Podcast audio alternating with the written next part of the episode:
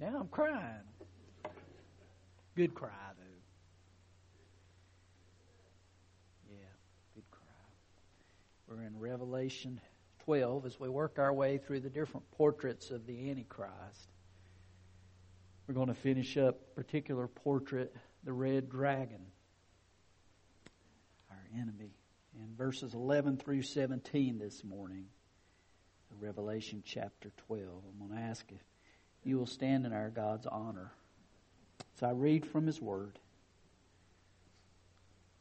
They overcame him by the blood of the Lamb and by the word of their testimony. They did not love their lives so much as to shrink from death.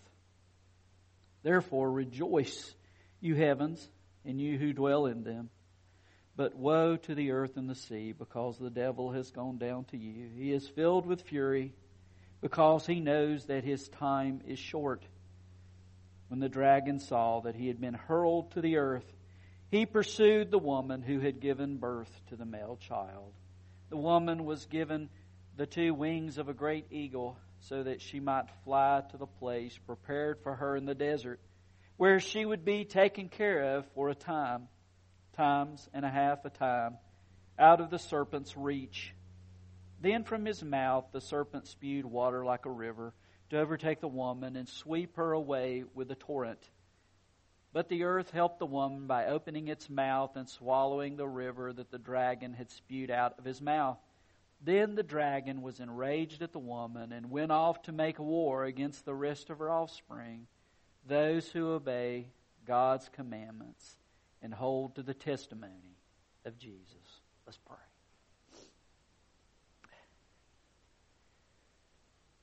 Father, we worship you, Lord. God, how we need you, Lord. Your grace is so amazing, so beyond our ability to articulate, God. But that's okay. All we have to do is soak in so this morning we do that, Lord. We know there's an enemy who wants to destroy us, for the thief has come to kill and to steal and destroy. But we know there's victory, God. And today, in your word, in your truth, we see the victory, Lord. There is a great escape for those who come in Jesus.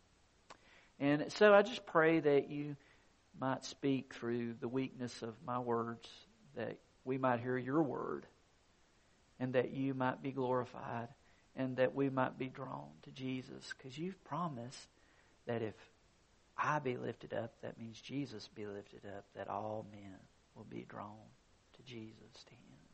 So that's our heart today, Lord. We lift you up that we might be drawn to you, the living God, the Savior. Guide us in our time that remains, Lord. May we continue to worship you. In Christ's name we pray. Amen.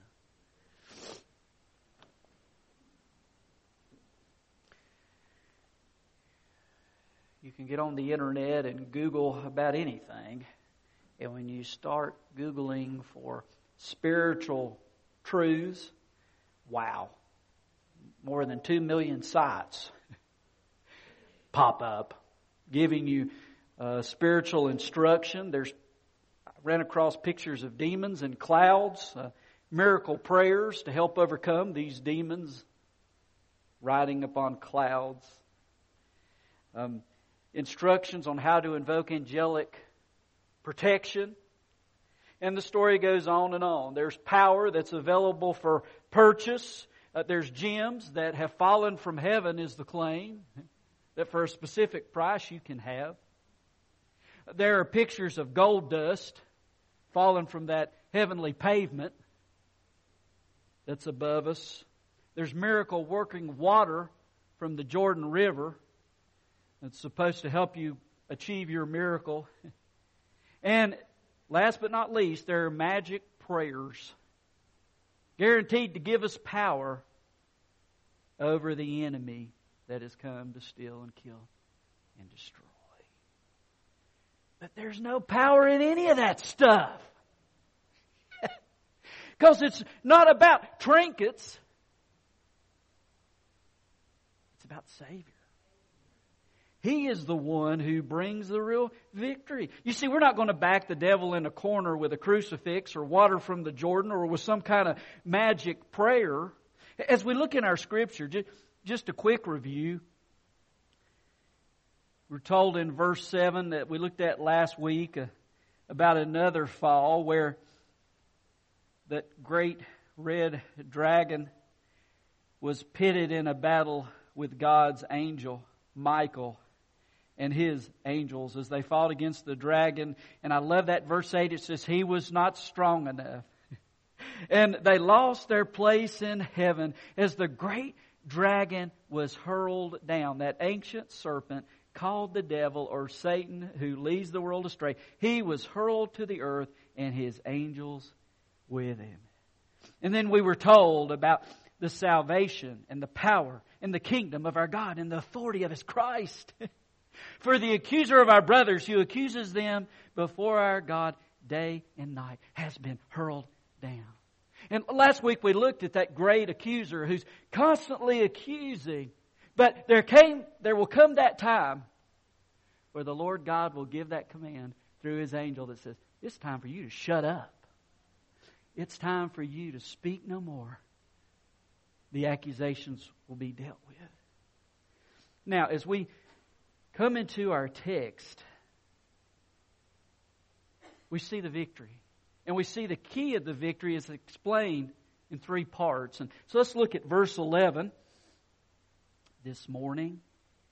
Our text tells us they overcame him. See, there's the victory. Now, who, who, who are they? They are the martyrs that died because of their confidence in Jesus. There was an enemy against them, and they were faithful even unto death. Martyrs of the past who, for whatever reason, they were tortured, and they gave their very lives for that cause. The martyrs in the tribulation to come, who will be faithful even unto death. They, that, that's who's talking about. The victory. No matter what happens to us, guys, there's victory. Even when our very lives are taken from us, that's not defeat. I love it in 1 Corinthians 15. It says, Death, where's your sting? you see, because there's victory that is found in Christ. And, and even the prior verse where it says that the accuser will be able to accuse no more. That's pretty inclusive. That's all of us, isn't it? We've all felt his accusations. Now, let's look at our outline as we see the victory, the power of the victory. First, believers rested in their perfected forgiveness. Look there at verse 11. They overcame him by the blood of the Lamb. Not by holy water from the Jordan, not by heavenly gem that's dangling from the mirror in our cars. not by some kind of magic prayer, but by the cross, by the blood of the Lamb. I love it as John put it, you know, as he walked by, he said, Look, behold, the Lamb of God who takes away the sins of the world. Man, that's what it's about. When he died upon that old rugged cross, he paid the price for our sins. The enemy was overcome. He was defeated at that moment with the perfect sacrifice of Christ. 1 Peter 1 18 and 19 tells us, You are not redeemed with perishable things such as silver or gold that was handed down to you from your forefathers, but with the precious blood of Christ, a lamb without blemish or defect, but holy and blameless. And I love it in Colossians 2 13 through 15. It says, When you were dead, in your sins and the uncircumcision of your sinful nature. It says, But you, you now are alive in Christ. It says, He forgave us our sins, having canceled them. with this written regulations. He, he tells us, having canceled them and forgiving us at the cross and all that stood against us, all that was opposed to us in Christ has been defeated. And I love it in verse 15. He goes on and he says, having disarmed the powers and authorities, he made a public spectacle of them, triumphing over them by the cross. All of our sins, all that condemnation. Don't you just love Romans 8, verse 1 that says, Therefore, there is now no condemnation for those who are in Christ Jesus? Because through Christ Jesus, the law of the Spirit of life set me free from the law of sin and death. The law of the Spirit of life set me. That's the power of Christ that has set us free. Um, Ray Stedman, uh, a pastor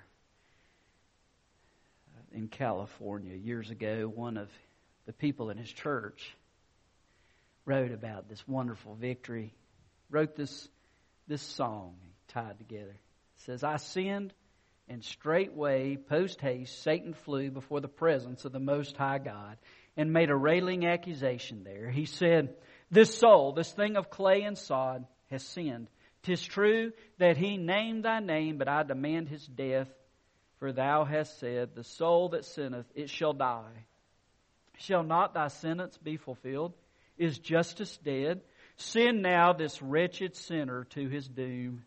What other thing can a righteous ruler do? And thus he did accuse me day and night. And every word he spoke, O God, was true. Then quickly one rose up from God's right hand before whose glory angels veiled their eyes. He spoke. Each jot and tittle of the law must be fulfilled. The guilty sinner dies. But wait. Suppose his guilt were all transferred to me and that I paid his penalty. Behold, my hands, my side, my feet. One day I was made sin for him and died that he might be presented faultless at thy throne. And Satan flew away. Full well he knew that he could not prevail against such love, for every word my dear Lord spoke was true. They overcame him by the blood of the Lamb. You see, the accusations come. And, and Satan, he's good at watching, and he's watched us for a long time. We try to hide and, you know, we try to act like, you know, we've got it together. None of us do. And he watches us and he knows and he accuses and, he comes before the great judge and he says, What about that Todd? You've seen him do this over and over. How could he do this if he loves you? Man, what justification do I have? All I can do is agree and say, You nailed me. You're right. I am guilty. But there's one more thing. There's the blood of the Lamb. Man, that's the victory. I got to move on here. We got the second one here. Believers resonated with a public confession. Notice this next part in verse 11. They overcame him by the word of their testimony. Now, the emphasis here is not so much upon the one giving the testimony. The emphasis here is not that I have to have all the answers. Sometimes we think, well, you know, if I start talking about God, they're going to ask me something that I don't know. It's not about you being a biblical encyclopedia or about having every answer because the emphasis is not on how polished I am, how eloquent I am in presenting the Word. The emphasis in this that it's the Word of their testimony. The emphasis is the life changing truth of God that you speak, that your life speaks, that your words speak, that give declaration to the transforming power of God. And that you live in that forgiveness. And that you live in the power of that word. You see, the truth of the matter is, it, it, He's our living word. It says in John 1 1, right? In the beginning was the Word, and the Word was with God, and the Word was God. He's the Rhema. He's the living God, and the power of Jesus Christ lives in us. And He has presented to us His Logos, His written Word, from which the Spirit of God gives truth and understanding of Him, and the enemy is overcome by the living and the written Word of God, which is the power of Jesus Christ inside each of us. The, the truth of the matter is, it is when the Word becomes alive, when it is rooted in the heart of a sinner, and victory is won because there's the understanding that salvation comes to the one who believes in Jesus Christ. And then a confident transformation comes as God begins to change us and transform us. As it says in Corinthians, if any man is in Christ, he's a new creation. The old is gone, the new has come. That's the story of a Christian. That is the story of a believer. But there's, there's a twofold victory here. We overcome the enemy by the power of that transformation personally in the heart. But we also overcome him by the proclamation of that word. As the power of Christ goes forward. There's a great story about a, and you can look this up on the internet if you look up um, George Street in Australia, Sydney, Australia, and a guy by the name of Mr. Jenner. There's several videos on there that speaks of this guy if you want to check it out on YouTube. And uh, for 16 years, he would stand on George Street and he would pass out tracts. And he would answer questions best he could. And he didn't see any fruit. He didn't see any evidence of that work for 16 years. But he continued to give out those tracts, and he continued to try to find ways to tell people why he was doing it. But then after 16 years, he went to this, he went to this meeting and, and he was amazed.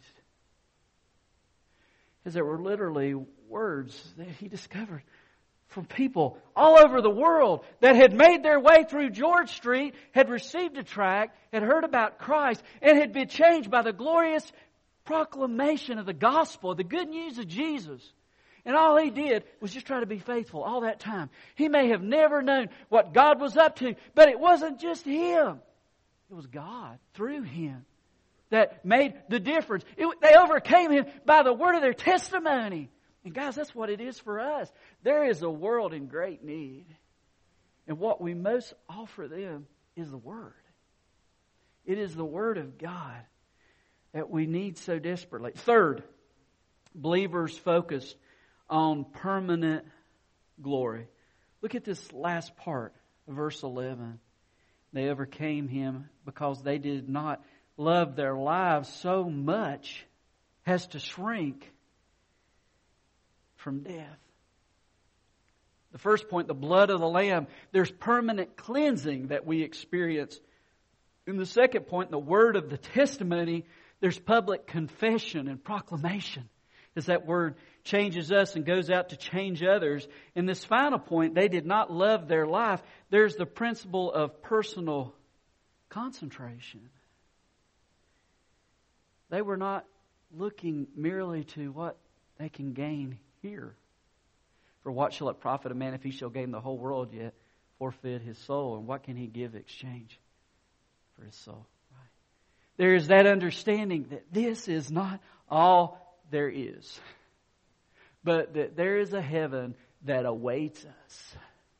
And there is an eternal glory that far surpasses the suffering that we experience here. Uh, John Phillips, in his commentary, wrote these words What can Satan do with the likes of these? Of lock them up in prison and they convert their jailers torture them, and they become partakers of Christ's sufferings and heirs to a greater reward. Martyr them, and they go straight to be with Christ. Turn them loose, and they evangelize the world. This is the outworking of the dragon's downfall. Back a few years ago, missionary Karen Watson went to serve in Iraq as a missionary. She knew it was very dangerous. She wrote a letter that she gave to her pastor. And uh, here's what here's what she wrote in the letter. Uh, You're only reading this if I died.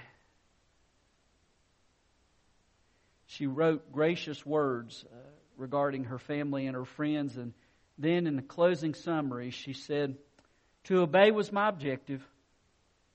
To suffer was expected." His glory is my reward. You, see, the victory comes, guys, by the cross. The, the victory comes through His Word, alive and living and on the move. And His victory comes as we begin to see beyond what's here and what's there. There's victory. Now, as I close this thing up, we've got the dragon's fury. Um, he knows his time is uh, short. Matter of fact, as we look in, in this scripture, there's several times here in uh, verses 6 and verse 14, there's the prophetic language that uh, speaks of three and a half years. And during that three and a half years, he's ready to be on the move to attack. He is guilty as charged, but for now it's like he's out on bail. And so he, he is running in a fury, trying to cause as much damage as he can. One commentator wrote it like this Satan is now like a cage lion, enraged beyond words by the limitations now placed upon his freedom. He picks himself up from the dust of the earth, shakes his fist at the sky, glares around, choking with fury for ways to vent his hatred and his spite upon humankind. He has been checkmated and mastered by the one he hates most of all. So, how does he respond? Well, let, us look at verse 13 as we discover about this fury.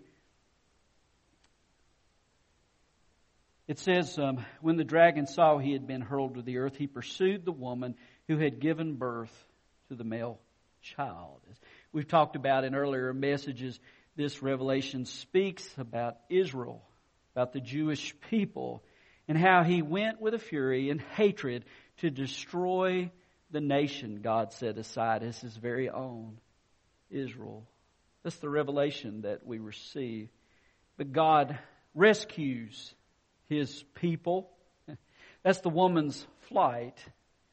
As there's this picture here of a deliverance on eagles, the wings of an eagle that flown to safety in the desert, where she would be cared for, taken care of, out of the serpent's reach.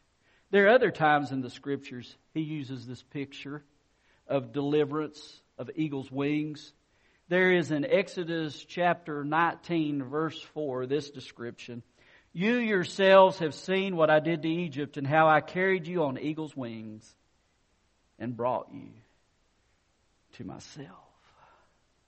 As the people were freed from slavery in Egypt. And God said, I carried you through on eagle's wings. And, so now it's time again as there's great suffering, great tragedy. And God says, I will again deliver you.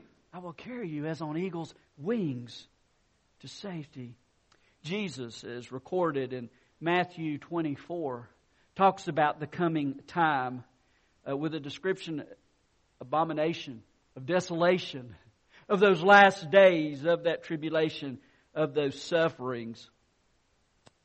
He said, Therefore, when you see the abomination of desolation, desolation which was spoken of through Daniel the prophet, those who are in Judea must flee to the mountains. Who's ever on the housetop must go down to get the things out that are in the house.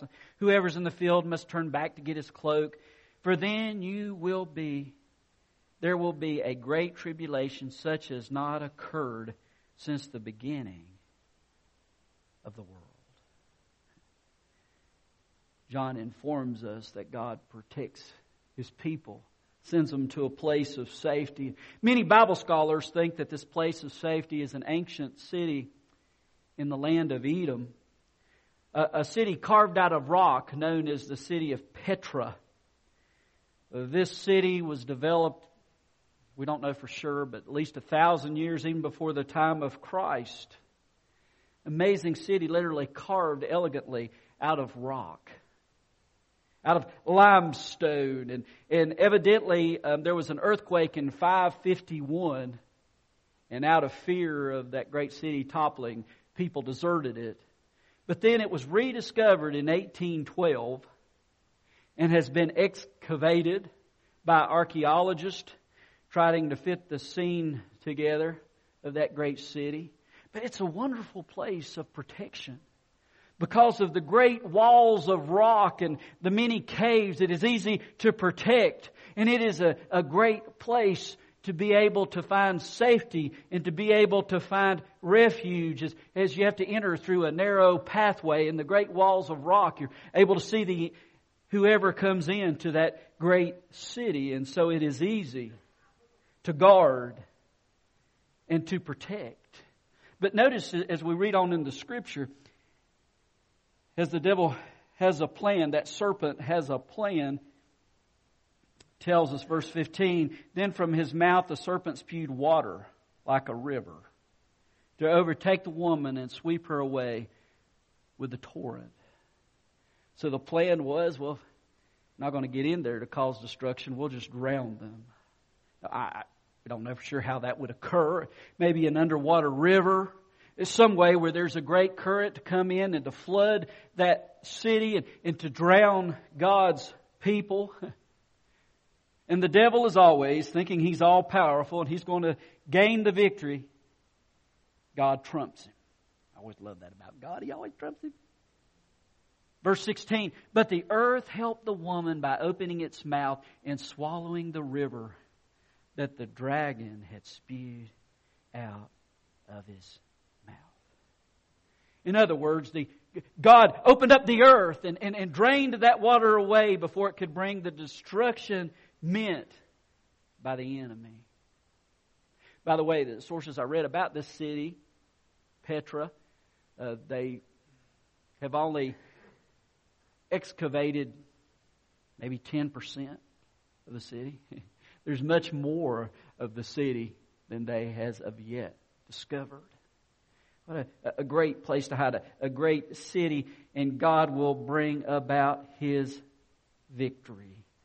God will bring forth His deliverance as He rescues them.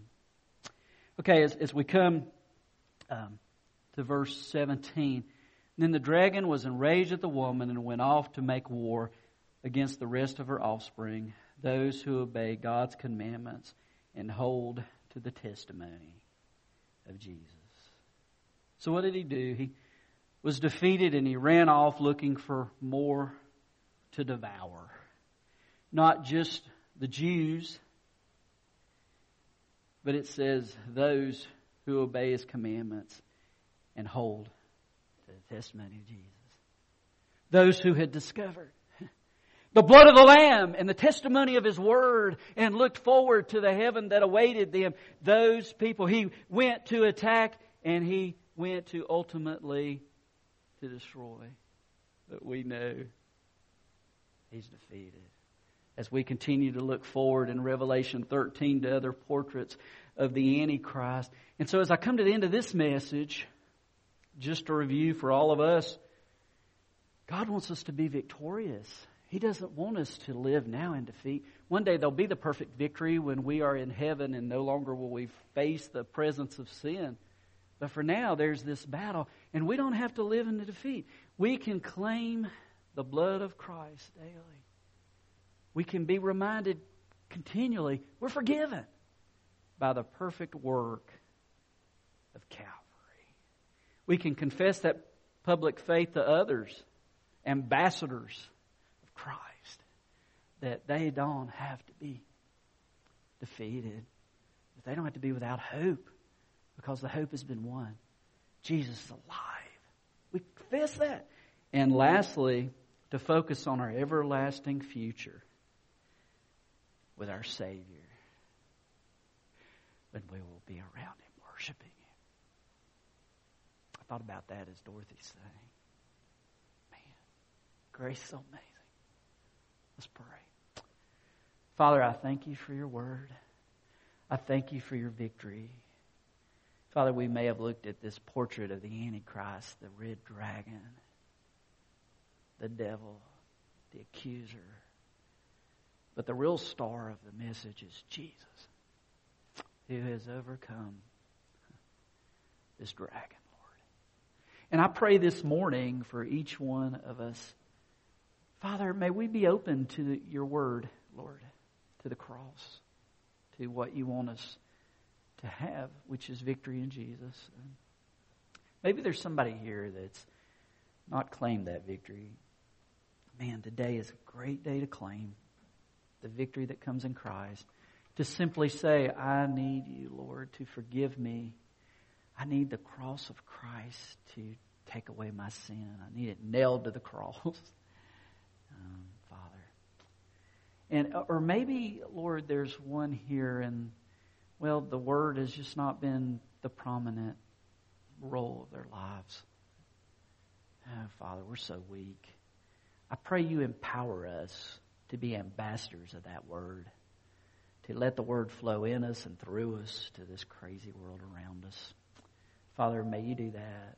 And then lastly, Father, we want to make sure that um, our focus is heavenward, upward. But we need to know we're going to heaven.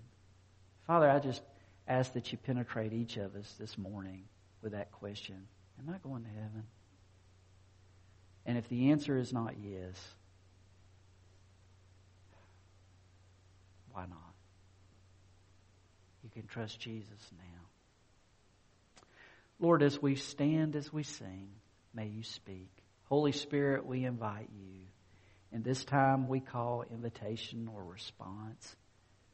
Father, may we respond to you. In Christ's name we pray.